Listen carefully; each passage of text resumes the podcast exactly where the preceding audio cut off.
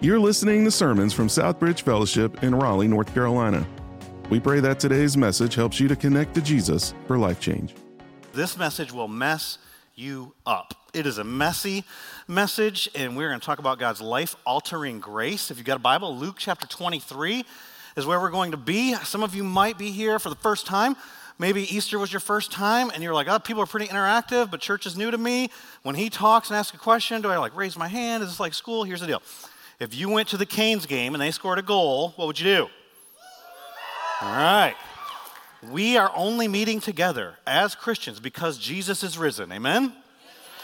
All right. So, if you get excited, feel free to interact. If I ask a question, feel free to interact. If you want to heckle me, we will have you escorted to the lobby. Just kidding. Um, but I'm going to ask you a question as we get started today. What's your favorite sport? Baseball, hockey, football, basketball. I've heard that. What else again? What was that? Kiddish? I heard kiddish. Yeah, the back Some broom ball. What is that? Somebody in the first service yelled marriage. After the service, I thought I should have asked him who's winning, and if he answered, done like a Jesus you can be like, if you answer, it's not going well. and whatever sport you picked, think of your sport, whether it was hockey, basketball, football, baseball, all the different ones you said. There's always a game changer. It can be a player, maybe it's football, and your team scores a touchdown, and then you kick off, and the other team returns it for a touchdown. You're like, oh, the momentum just switched. Or you're a baseball fan and your favorite hitter just hit a ball, but then somebody jumps up over the fence. It's, sometimes it's a player, sometimes it's a moment, maybe it's a controversial call. I see my good friend, Pastor Dave, was preaching last week. He's got his Cubs shirt on right here. That is a curse, by the way. If you see somebody walking around with that, they were 108 years from one World Series to the next. And uh, that is a lot older than anyone here today. All right? About year 90, was it year 95 of the drought when in 2003 when they had the Bartman incident? Is that right? You got, is, any baseball fans? You familiar with that? See a couple of you nod your heads. Some of you are like, it might as well be a Harry Potter game. I don't know what you're talking about. The Cubs, 95 years from the last World Series that they had won, and they were in the NLCS, which is the series right before the World Series. They were winning 3 to 0 against the Marlins. It's the eighth inning, there's only nine innings. They already had one out. There's only three outs. They're winning three to zero. The other team's at bat. They hit a ball, pops up. What happens in baseball, if you don't watch it all, is that excited fans, they try to catch balls like a souvenir ball. And so there's this guy, Steve Bartman, who's later going to receive death threats for this. Tries to catch the He doesn't see that the Cubs player, uh, Moises Alou, I think is who it was, is that right? Huh? Coming in, it looks like he can catch it. He tries to catch it, interferes. They don't get the out. The Marlins go on to score eight runs that inning, win the game, win the series, and it'll be more than a decade before the Cubs go to the World Series. Mm-hmm.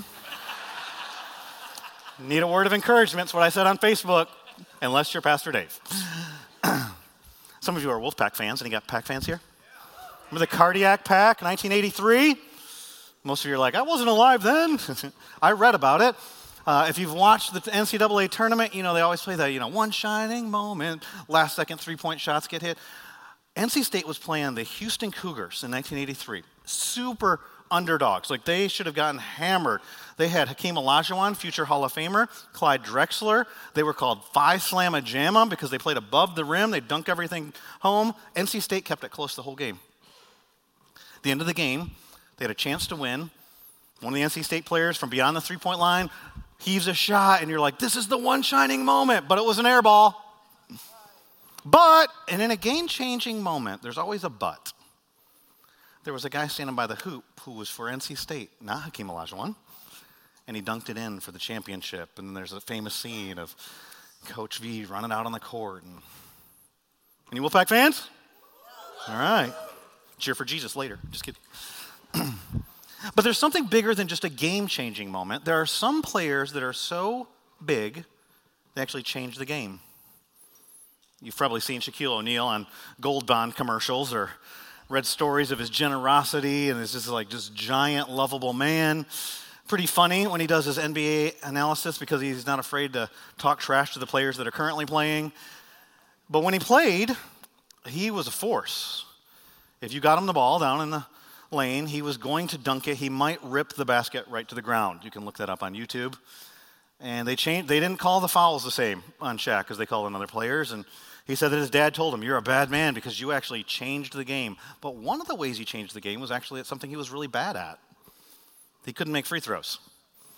And so they invented a whole strategy when you played the Lakers called Hack a Shaq where at the end of the game, if you were losing and you were running out of time and you're trying to make a comeback, if you foul the opposite team, the clock stops, but they get to shoot free throws. But Shaq couldn't make his free throws. And so he has a huge hand. It's like if you were trying to shoot on like one of those Nerf hoops, it's like that. He's like shooting out there. It's terrible. And so the other coach is like, well, we know he's going to miss, and it stops the clock, so we get the ball back, and they don't get any points. But they said it was unsportsmanlike conduct. And the real truth is, I think, it was boring to watch. and so the NBA actually made a rule where if you fouled a player in the last two minutes or in overtime, the other team got a free throw and the ball. So Shaq doesn't have to be the one to take it. and they still get the ball. You wouldn't want to do that. He changed the game. But there are some people that even transcend, and it's not just in the area of sports, you can pick this in any industry. They transcend just a moment in time and they transcend the game itself, like Jackie Robinson the first black player for Major League Baseball that, during a time of intense racial tension, started to bridge the gap between white and black players. And he has a famous quote I don't care if you like me, I just ask that you respect me as a human. Hmm. Wouldn't it be something if we just treated every other human, no matter what they thought or what their background was, like another image bearer of God, as the Bible says they are? Hmm. And then you've got things that have disrupted the world and changed the world. So you've got things that have happened in a moment, you've got things that have changed subcultures, you've got things that have changed industries. But what about the iPhone? Steve Jobs in 2007 steps out on a stage with his Apple logo behind them and introduces something that's not actually new because we already had smartphones. And we already had you know, remember the iPods and some of them were like a brick and then they started progressively getting smaller, but you could store a certain amount of songs on it. That's so long ago. But you had a separate digital camera that you bought. And they put all these things together. And no keyboard, no stylus. You just touch the screen. It's intuitive. Oh, and it created a bunch of new industries. Oh, and it uses third party apps. Oh, and the whole world is different because of it. Hmm. Or 9 11. That changed the world obviously the lives of everybody that was impacted on that day, but then the awareness of terrorism. And it wasn't just that you have to take your shoes off when you go through the TSA. It was an awareness that we were constantly at war, even if it looks different than any war we've ever been in before. Huh. And it changed industries. And TSA exists. There are lots of things that changed that day. Or there was a little sickness that happened around 2019, 2020. COVID. Did you guys see that? Anybody take part in that? Some of you protested, I know. Supply chains changed, jobs were lost, relationships changed, industries were born, an awareness of healthcare changed the world. So you've got things that happen in a finite moment. You've got things that change an industry, Michael Jackson doing the moonwalk, an iPhone, a printing press. Pick which day in history, but there are these things that even change the world. What if, I want to ask you today, what if there's something bigger than any of that? More than a moment, more than a game, or an industry, or the world, but is so life altering it changes eternity, literally shakes the world, and metaphorically shakes the world. It's God's life altering grace. And that's what we're talking about today. Luke chapter 23, we're looking at in this series called Uncommon Savior these six hours that Jesus spent on the cross, hanging two feet above the ground, speaking seven words, seven different statements that he makes, and through those seven statements reveals who he is and what his kingdom is like, and your invitation to become part of a different kingdom. We talked about on Easter Sunday, that first week that we were in this series a couple weeks ago, how the crucifixion, oftentimes we romanticize it. People will get tattoos of the cross or put it on their car or t shirt or earrings or necklaces. But in the first century, you couldn't even talk about a crucifixion. It was not polite conversation. It was so gruesome, people had seen it. The cross wasn't reserved just for Jesus. Thousands of people had been crucified. The Persians invented it, the Romans perfected it, and it was a torture mechanism of execution for the most vile criminals. I told a story in a couple of the services. Easter's a blur to me of which service I told what. But there was one story in history where the Romans actually crucified 6,000 people along 120 miles of road. Think about that. You ever drive down I 95 and see those signs, the Pedros? 190, yeah. Imagine crucified bodies all the way. And Rome's showing Pax Romana, the peace of Rome, because we brutally beat anyone who opposes us. And we show through crucifixion their submission. Only Jesus, his cross is the exact opposite of everything else. It's the reverse. He's found innocent, but he's crucified. He's the only one who has no sin. They put above him your crime, you're the king of the Jews, in three different languages. The words that he speaks, one commentator says that he is ruling and reigning from the cross. They're not statements begging for help, they're statements of power, of a different kingdom. But two people can see it and see something totally different. And that's what we're going to look at today as we look at these, oftentimes referred to as thieves on the cross. Luke chapter 23, we're really focusing in on verses 43 through 46, but I'm going to start reading in verse 32 to give you context. Jesus has already been betrayed, betrayed by Judas with a kiss, arrested, found innocent multiple times. Pilate has tried to release him. There was another man who was supposed to be crucified on his cross. He was a criminal named Barabbas. And it says here, two others who were criminals were led away to be put to death with him. And when they came to the place that is called the skull, there they crucified him and the criminals, one on his right and one on his left. So Jesus in the middle. There's a, a criminal on one side and a criminal on the other, the other side. Verse 34. And Jesus said, Father, forgive them, for they know not what they do. Interesting statement considering the Persians had invented this hundreds of years ago. The Romans knew exactly what they were doing. What is Jesus saying? They cast lots to divide his garments. Oh, let me just pause right there. If you're a skeptic, uh, think about this. That was actually prophesied in Psalm 22, verse 18, that they would cast lots for his garments. I remember I had one friend who had attended our church for a while. He's not here currently. He's, an atheist. And was talking about fulfilled prophecy one time, and he said to me, Well, Jesus only fulfilled the prophecies because he knew what they were. How much power do you have to have to get your enemies to do what you. This Is like Obi Wan Kenobi? You will gamble for my clothes. Can you imagine if someone came to rob your house and you're like, no, mow the lawn? the real thing is like, what about the virgin birth? So he was controlling things before he was born. There's only one person who can do that. So your argument against is actually just think about it. Just think about it. So they're gambling over his clothes. And people stood by watching, but the ruler scoffed at him, saying, He saved others, let him save himself if he is the Christ of God, his chosen one. Verse 36. The soldiers also mocked him, coming up and offering him sour wine, as Pastor Dave preached on last week, and saying, If you are the king of the Jews, save yourself. There was also an inscription over him This is the king of the Jews. Now, Pilate's a coward.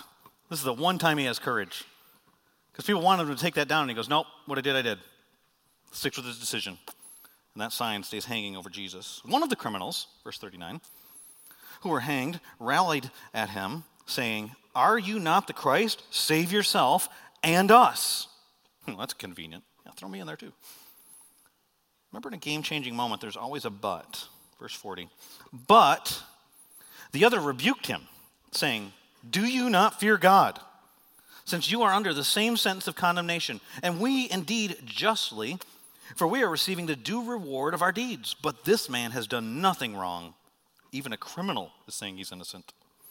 Pilate's already declared him innocent multiple times, tried to release him 10 times. Herod called him. Everyone who's put Jesus on trial said he's innocent.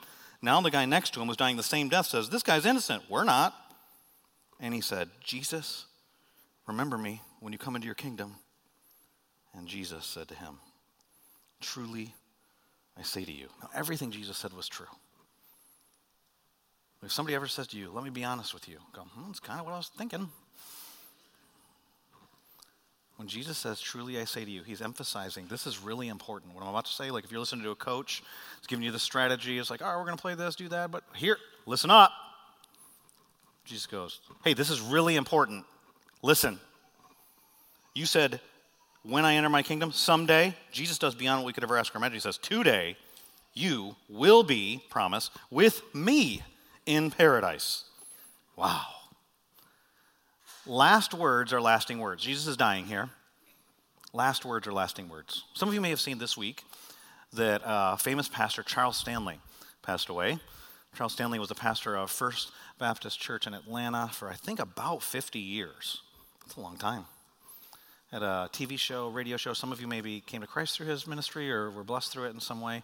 Throughout the years, you got another uh, famous pastor in his family as a son, who is pastor of a big church in Atlanta as well, North Point Church, Andy Stanley. Andy, his son, uh, shared on Twitter some of his dad's last words. I want to share them with you. He said, uh, talked about the last three weeks of their lives together. So these final few weeks with my dad have been precious beyond words. At the end of every visit, he asked me to pray for him, two pastors, which of course I did, on my knees beside the big leather chair he was confined to these past several months. And Stanley tweeted, But uh, as I was leaving his house this past Saturday night, he asked if he could pray for me. And then he said, as if he knew. Then, as was his habit, he said, I couldn't be prouder of you, Andy. And those are powerful words from a parent.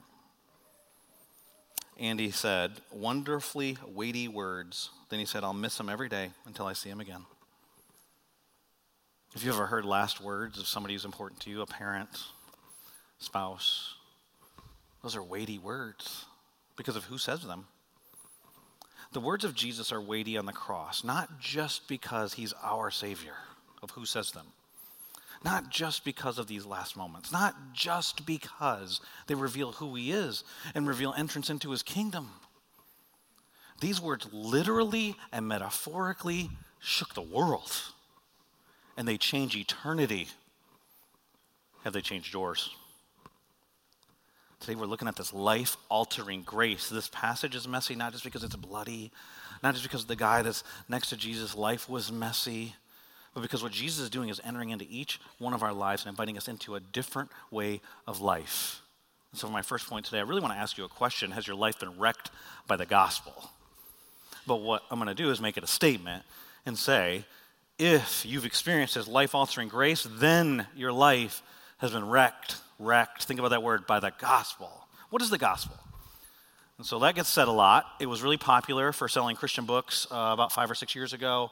If you wrote a blog and you put the word gospel in the title, or if you wanted to make an argument, you didn't want people to be able to argue against you, you said, This is the gospel. And so, what is the, what do you even think of when you hear gospel?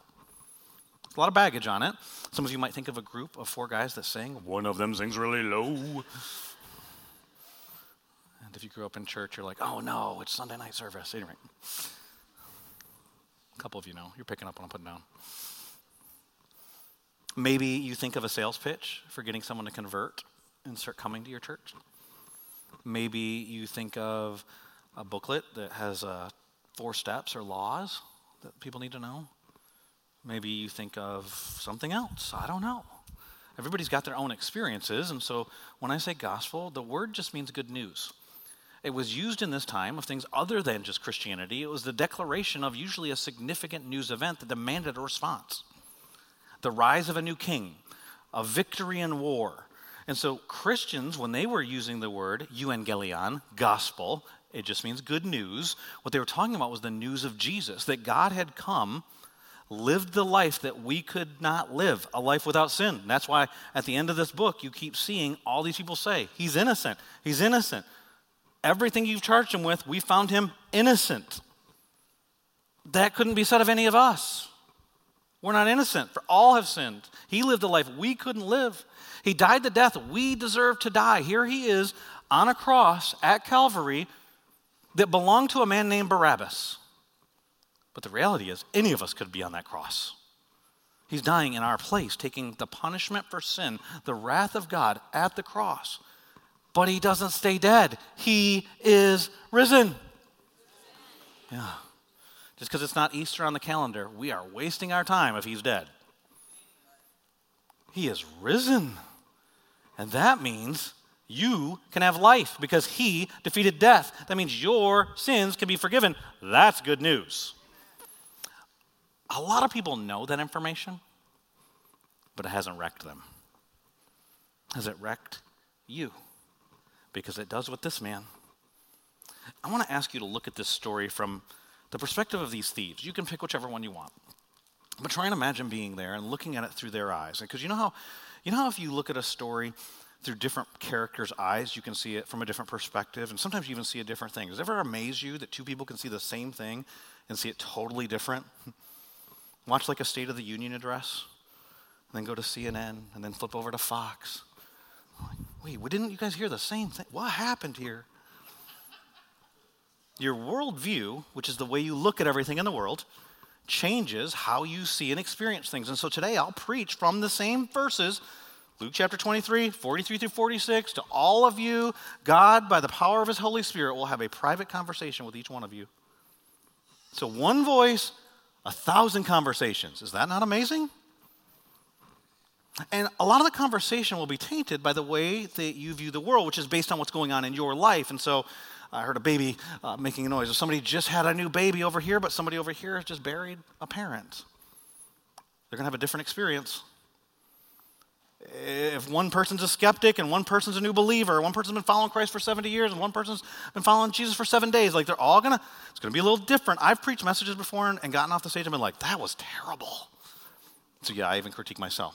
Somebody be like, that's the best message you ever preached. I'm like, I don't know what God's doing in your life, but amen. Because different things, different moments. And so it's kind of popular now to take old stories like Karate Kid and retell it from who was the villain's perspective. Imagine the cross here from the perspective of these criminals. Who are they? Well, the word that's used in, in Mark and, and in Matthew's account of this robbers, thieves, some of your passages say, I want you to know this. They're not petty thieves because they're being crucified. There's a lot we don't know. We don't know their names. They're given names about the fourth century in some documents in the Gospel of Nicodemus, and, and some of you may have heard that. And there are a lot of fictional things that have been told about them that maybe could be thought of based on what we do know. But what do we know? And so when you're studying your Bible, it's fine to use your imagination, but what do we know for sure? What we know for sure is they're bad because crucifixion is reserved for the vilest of criminals foreigners, slaves, the vilest of criminals. That's the only people that get crucified, except for Jesus, who's innocent. The word that's used to describe the man that was going to die on the middle cross is the same word that's translated these robbers or criminals in Matthew and Mark, lestes, Greek word. It means a terrorist. So that's who this is, those of you who remember 9 11. Um, Barabbas is described here. We don't know for sure that these men were his partners. I believe they were. Because the three of them were being crucified together. I think it's sending a message, which is what Rome usually does with these. And he's called an insurrectionist and a murderer. And so I want to ask you a question right now before we go much further. Get in your mind, what's a picture in your mind of an ideal Christian? Or like if I just said, hey, are you a Christian? Is that person a Christian? What do you think of? Like I said, probably a thousand different pictures. Some of you, Ned Flanders, Heidi ho, good neighbor. Can you imagine? Because you grew up watching The Simpsons. And some of you, you had a parent or a grandparent or somebody that got up and prayed at two in the morning. And so you're like, there it is. I talked to a guy the other day, said, Are you a Christian? He's like, Well, I'm not like some of those Christians that go to your church. I don't get up at five in the morning and read the Bible. I didn't see that in there as a requirement, but okay. some of you think of, you know, it's like, Jesus freak on the front line, like those people that are like the army rangers of Christianity. They do more before 9 a.m. than the rest of us do all day for Jesus. And like, what do you think of? Most of us don't think of criminals. But I think we've probably all seen like a prison conversion. Have you seen some of those stories? Sometimes they're inspiring and encouraging. Sometimes they're controversial. I read one this week of a guy named Chris Watts. Remember him? He was, it was a popular case that took place back about 2018. Um, Chris, there he is with his family, his wife and two kids uh, murdered his wife when she was pregnant and his two daughters. Originally, he said that uh, the wife, when he confessed an affair to her, started to hurt the girls, and so he killed her. But later, I think it was about a year later, he said, That's not true. I killed my wife, and then one of my daughters saw it, and so I killed her, and he hid the bodies. And then I read this week that the reason why he confessed the real story was because he had come to Christ.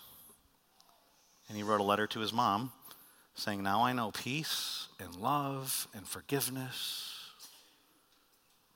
And you don't need to verbally respond to this one because this is more for your own heart. How do you feel about that? Some people are offended that that would be true. That's how it would feel for these men to be people that would be a picture of Christianity. This guy's a known, notorious, some Bible translations say, criminal like Barabbas. Same word used to describe them. When you read Luke's account, which I just read to you through here, it appears that one of them we oftentimes call the good thief, which that's an oxymoron. the good thief's coming to visit your house. Is he still a good thief? Anyway, um, it's like there's one good guy and one bad guy. But when you read all the accounts together, Matthew, Mark, and Luke's accounts, you see they were both mocking Jesus. But something altered one of their lives. Why one and not the other? What was it? There's a but moment. The crowds are mocking, to put this into context. Remember, Jesus has been beaten, mocked, flogged. Six out of ten people died from flogging. It's not a picture of a heroic leader here that he's turning to. This is pretty amazing faith. What happened? They're both hanging two feet above the ground. Jesus, six hours, seven words. And the crowds, Matthew chapter 27 tells us what they're saying. Those who passed by, so apparently Jesus is crucified on a busy road.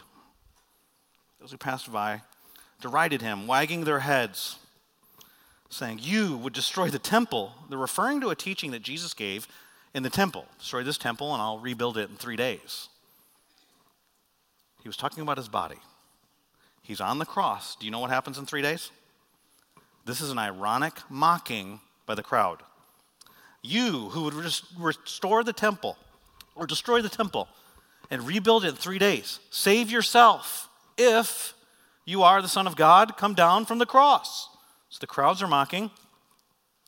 Go to the next part. You got these religious slash political leaders. Sometimes it's hard to tell the difference between a religious and political leader. They have the same God, power. They use Jesus to get there if they need to, like these guys. So also the chief priests, the scribes, and the elders mocked him, saying, He saved others, he cannot save himself. He's the king of Israel.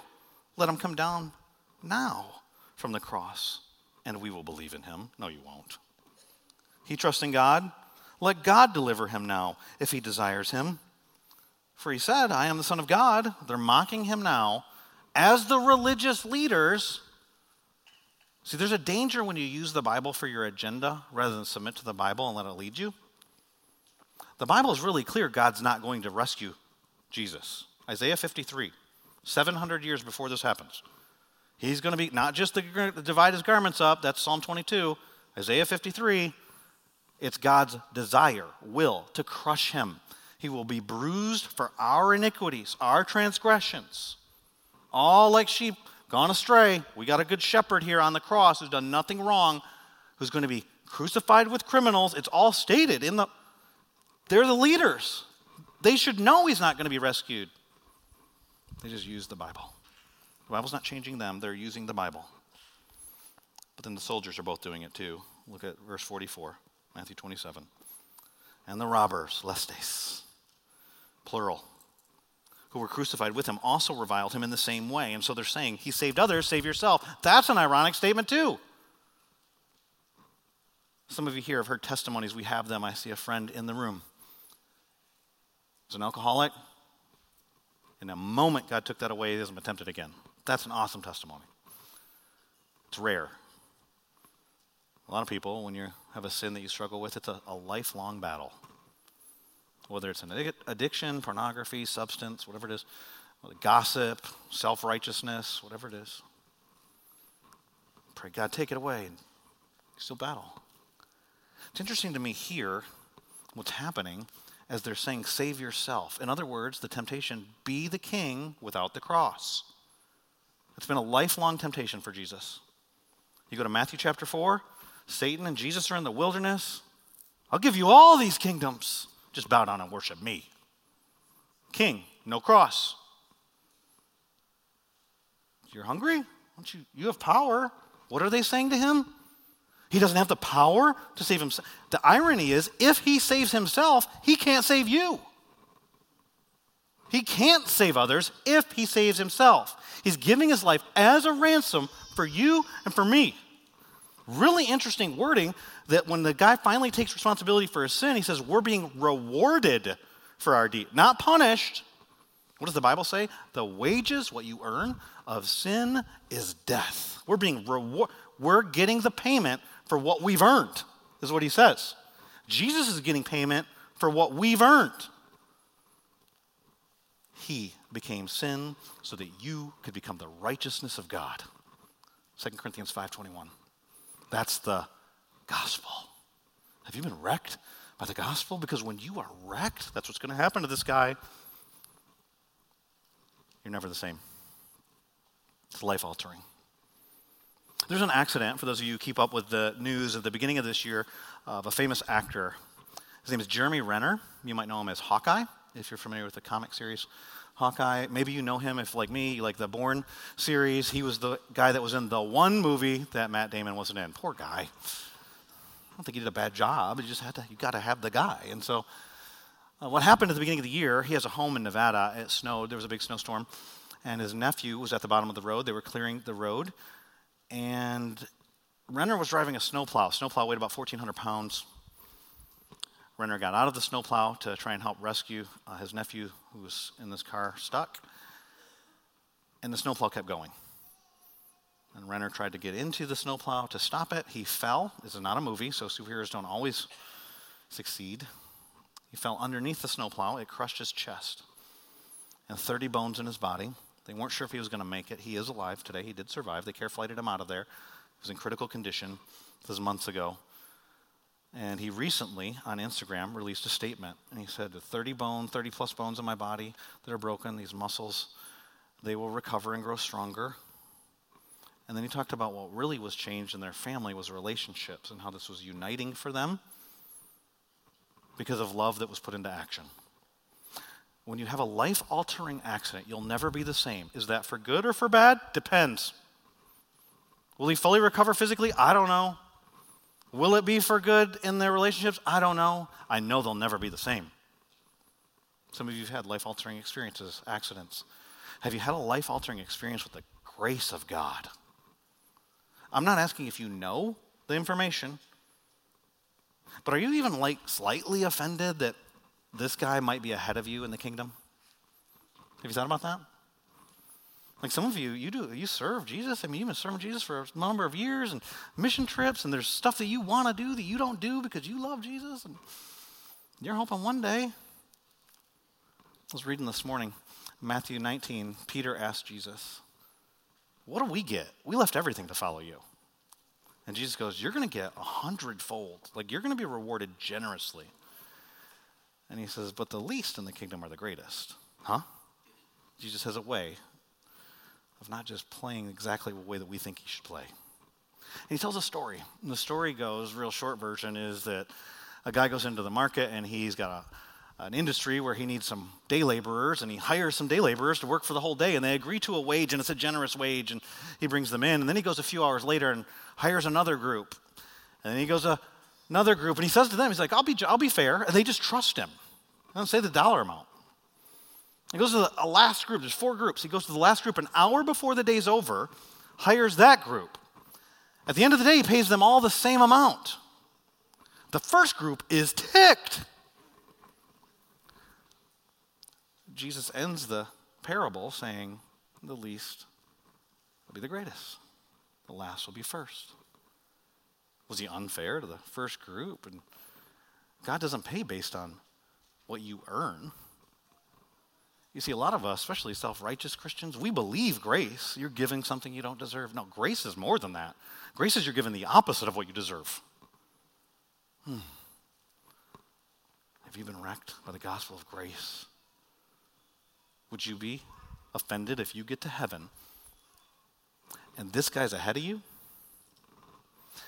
Is there anybody that if you get to heaven and they're there, you're going to be upset? Those are questions to ask your own heart about self righteousness because when you're wrecked by the gospel, there's no room for self righteousness. And life becomes ruled by grace. That's our second point. A life ruled by grace. What am I talking about when I talk about grace? Let me give you a couple quotes. Uh, one book that I, I think is a great book, just on general to get you thinking about the Lord, is uh, J.I. Packer's Knowing God. It's a classic, it's been around for a long time. He says this The grace of God is love freely shown towards guilty sinners, contrary, keyword, to their merit, and indeed in defiance of their demerit. So God's actually rebelling against your sin by being gracious to you. It is God showing goodness to persons who deserve only severity and who had no reason to expect anything but severity. The interesting thing is, when you read the Gospels and you see how Jesus interacts with people, the people who come knowing they're unworthy and that they need help, he's so empathetic and compassionate.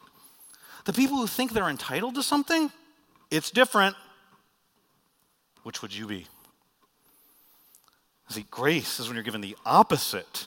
It's not just looking the other way as somebody else or like Luke chapter 18, the Pharisee and the tax collector. I'm thankful. Some people think that this is a godly response today. Like, you see somebody, and in your estimation, you think they're worse than you. Oh, I'm just grateful. The Bible says to be grateful. Grateful I'm not like them.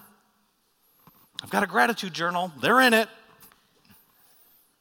You know, your November, your husband's growing his mustache. You're doing your gratitude journal, getting ready for Thanksgiving, and and your wife's writing in her gratitude journal, and you're going, I'm not going to be anxious about anything. Got the verses and prayer and thankfulness.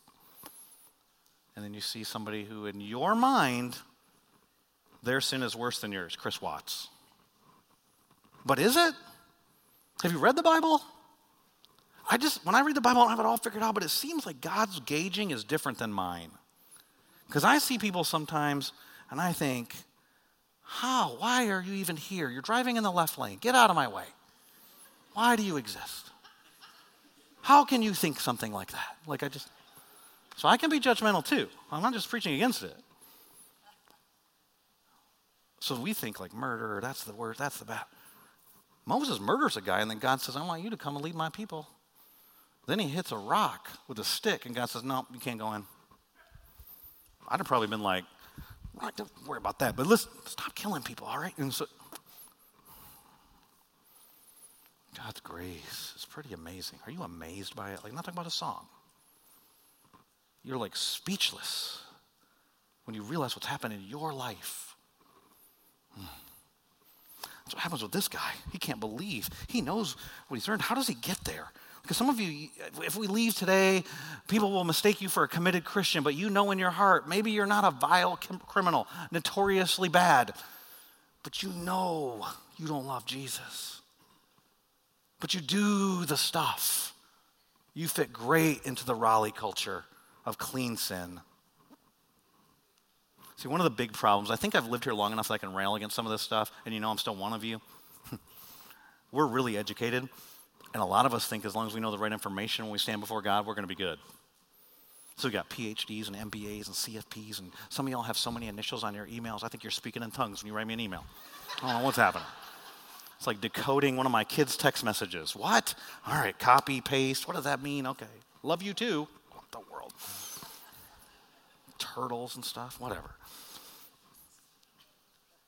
We know a lot of stuff. And sometimes the gospel's even been presented, sometimes, like, here's how you share it.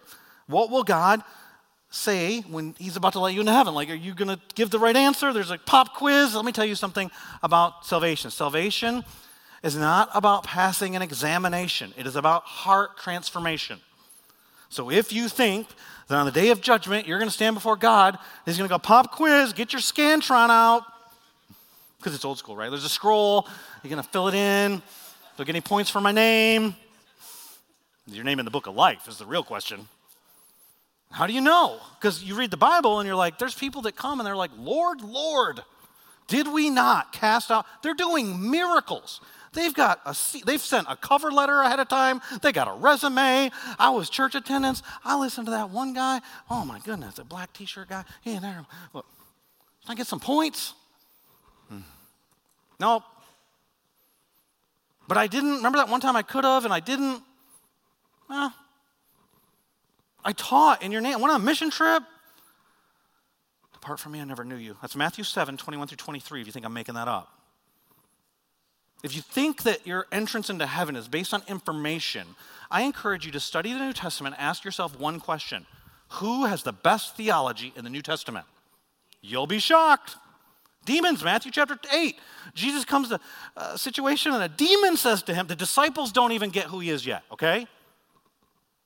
Lord, are you, are you here to torment us before it's time? A lot of questions about that verse. Thought no one knew the day or the hour. What are you talking about before time of year?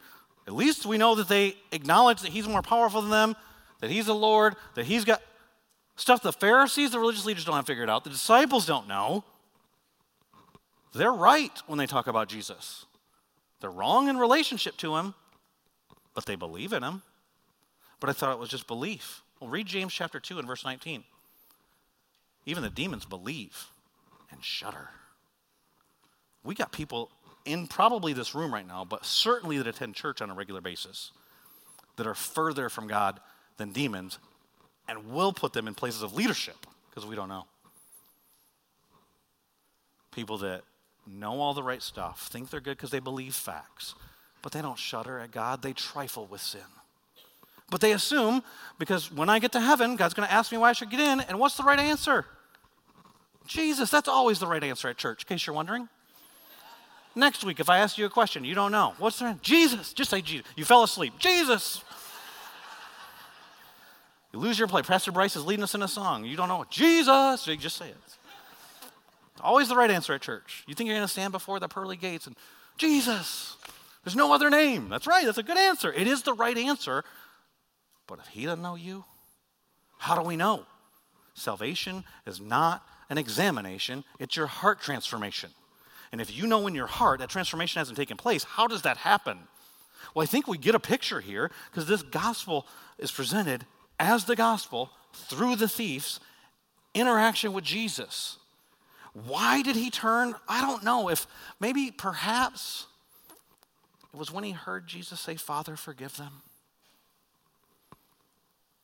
He understood the gospel of forgiveness. Maybe he heard Jesus say, Love your enemies, turn it, and he sees it happening because there's a difference between hearing information and seeing somebody live it out. It's real. Maybe it was when he heard his own lips mocking and saying, He saved others. Pause. Wait, he did? Maybe he can save me. Something changed. Maybe he had never heard Jesus teach, but he had heard of Jesus. And now here he looks at this sign above his head that's written in three languages Jesus of Nazareth, King of the Jews. He goes, I've been living my whole life for a temporary kingdom. I thought if I just got my political way, he's an insurrectionist, then I'd be happy. And I realize that's all temporary. See, this man is hashtag blessed because he's got the blessing of knowing he's going to die today. How long will it take? I don't know. How much pain will it be? I don't know. It's going to be bad but it's going to be over. There is a blessing in knowing the day you're going to die. Because a lot of us float around like, oh, some, maybe someday. No, it's going to happen. And He knows it's today. And I don't know what happens or how it happens, but there's always a but moment. But God, by grace, we're saved by grace through faith. Ephesians 2 8 and 9. Not of works, lest anyone boast. But what we oftentimes neglect in saying those verses is that what we deserved is the beginning part of Ephesians chapter 2. Ephesians chapter 2, you were dead in your trespasses and sins, but God. You're saved by grace, you're given the opposite of what you deserve. That's what happens for him. What's the path? If it doesn't happen for you, what's the path? It starts with the fear of God.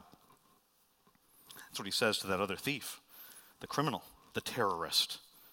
When that guy's saying, You saved others, you save yourself, you gotta have a real fear of God. Look at verse 39. One of the criminals who were hanged, rallied at him, railed at him, saying, Are you not the Christ? Save yourself and us. But, game changer, the other rebuked him, saying, Do you not fear God? Proverbs says the beginning of wisdom is the fear of God. I know one person who does not attend our church, has been invited to attend our church. They said, Because I think it would be disrespectful to God to pretend to be something I'm not. Huh. I've never been so encouraged by someone deciding they don't want to come to our church.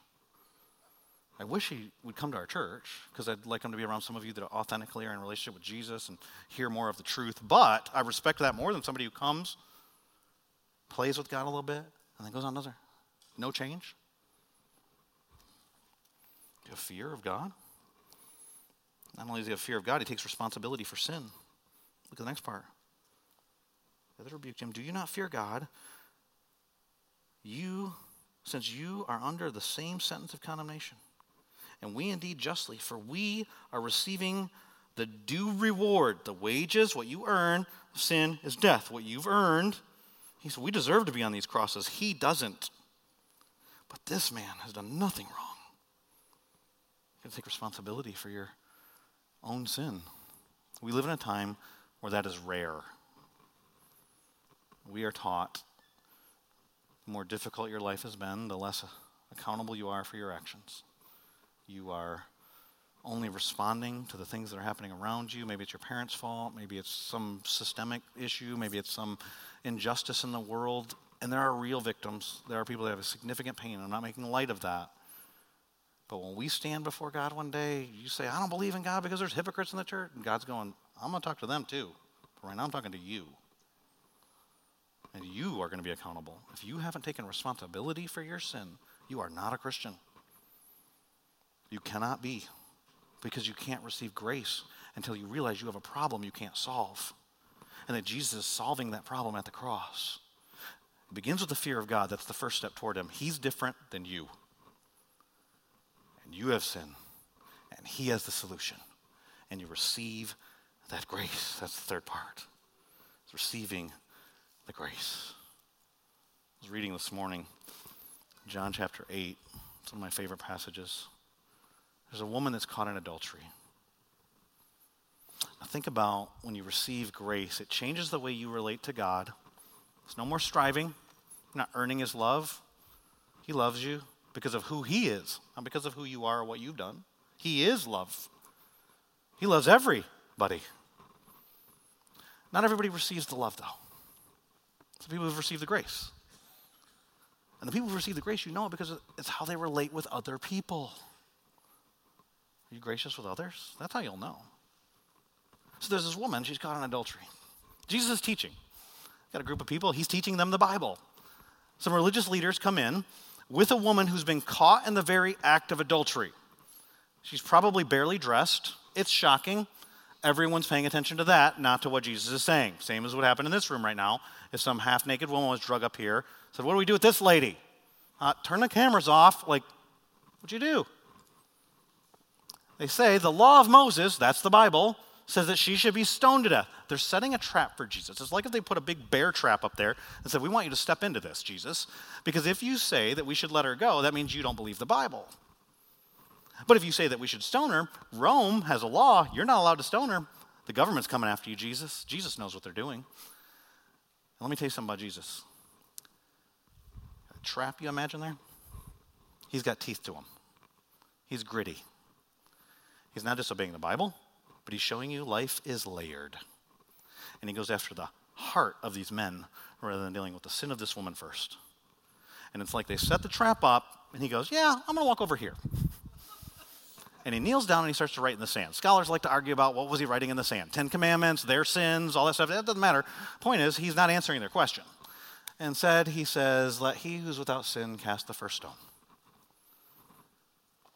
It's really interesting what John tells us happens is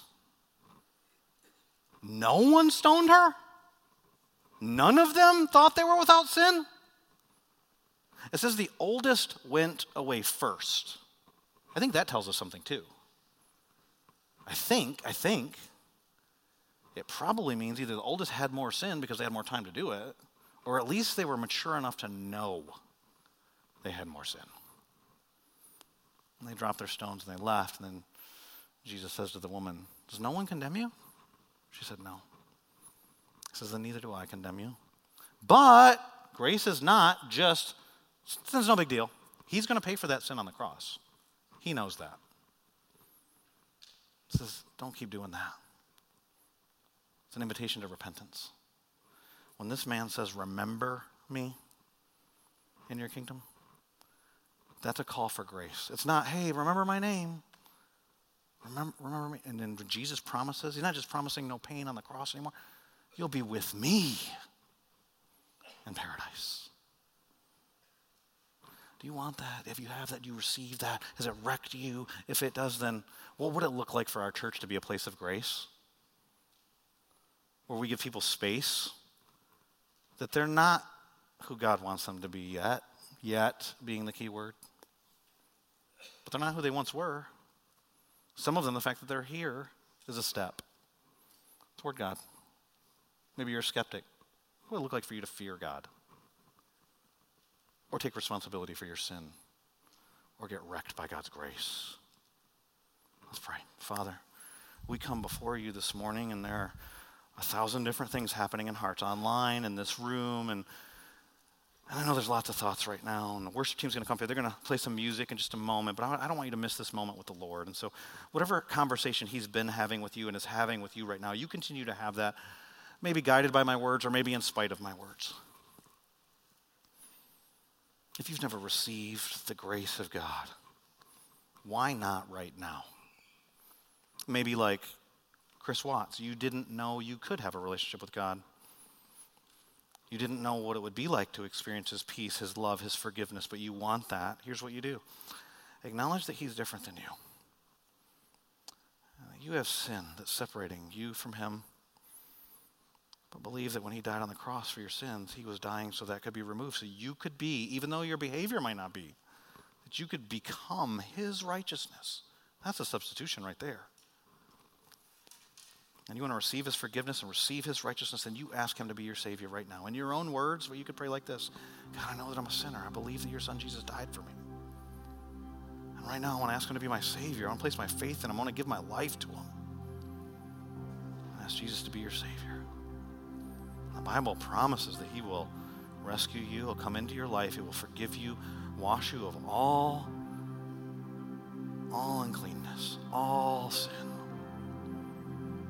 like he transformed that man. He did some miracles in the Bible. He opened eyes, healed legs, healed leprosy.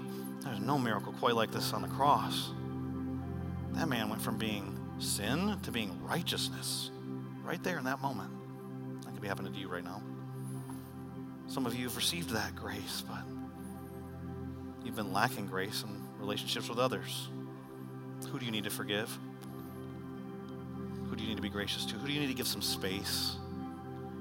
It's kind of funny how sometimes we can learn something and then be upset with someone 10 minutes later because they don't know it.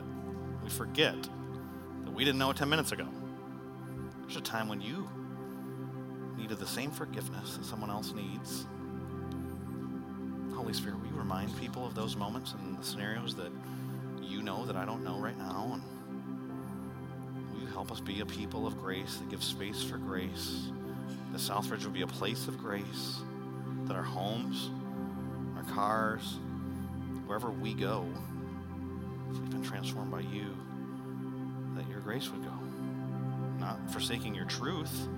Everything you said is still true. How do those two things interact? God, will you will you show us it's messy? Will you mess us up for the gospel? We want life altering but moments with you. And I pray that would be one of those moments right now for all of us. It's in Jesus' name I pray. Thanks for listening to sermons from Southbridge Fellowship in Raleigh, North Carolina. If you have a question about the message you just heard, email us at info at sfchurch.com. For additional resources or service information, visit us at sfchurch.com.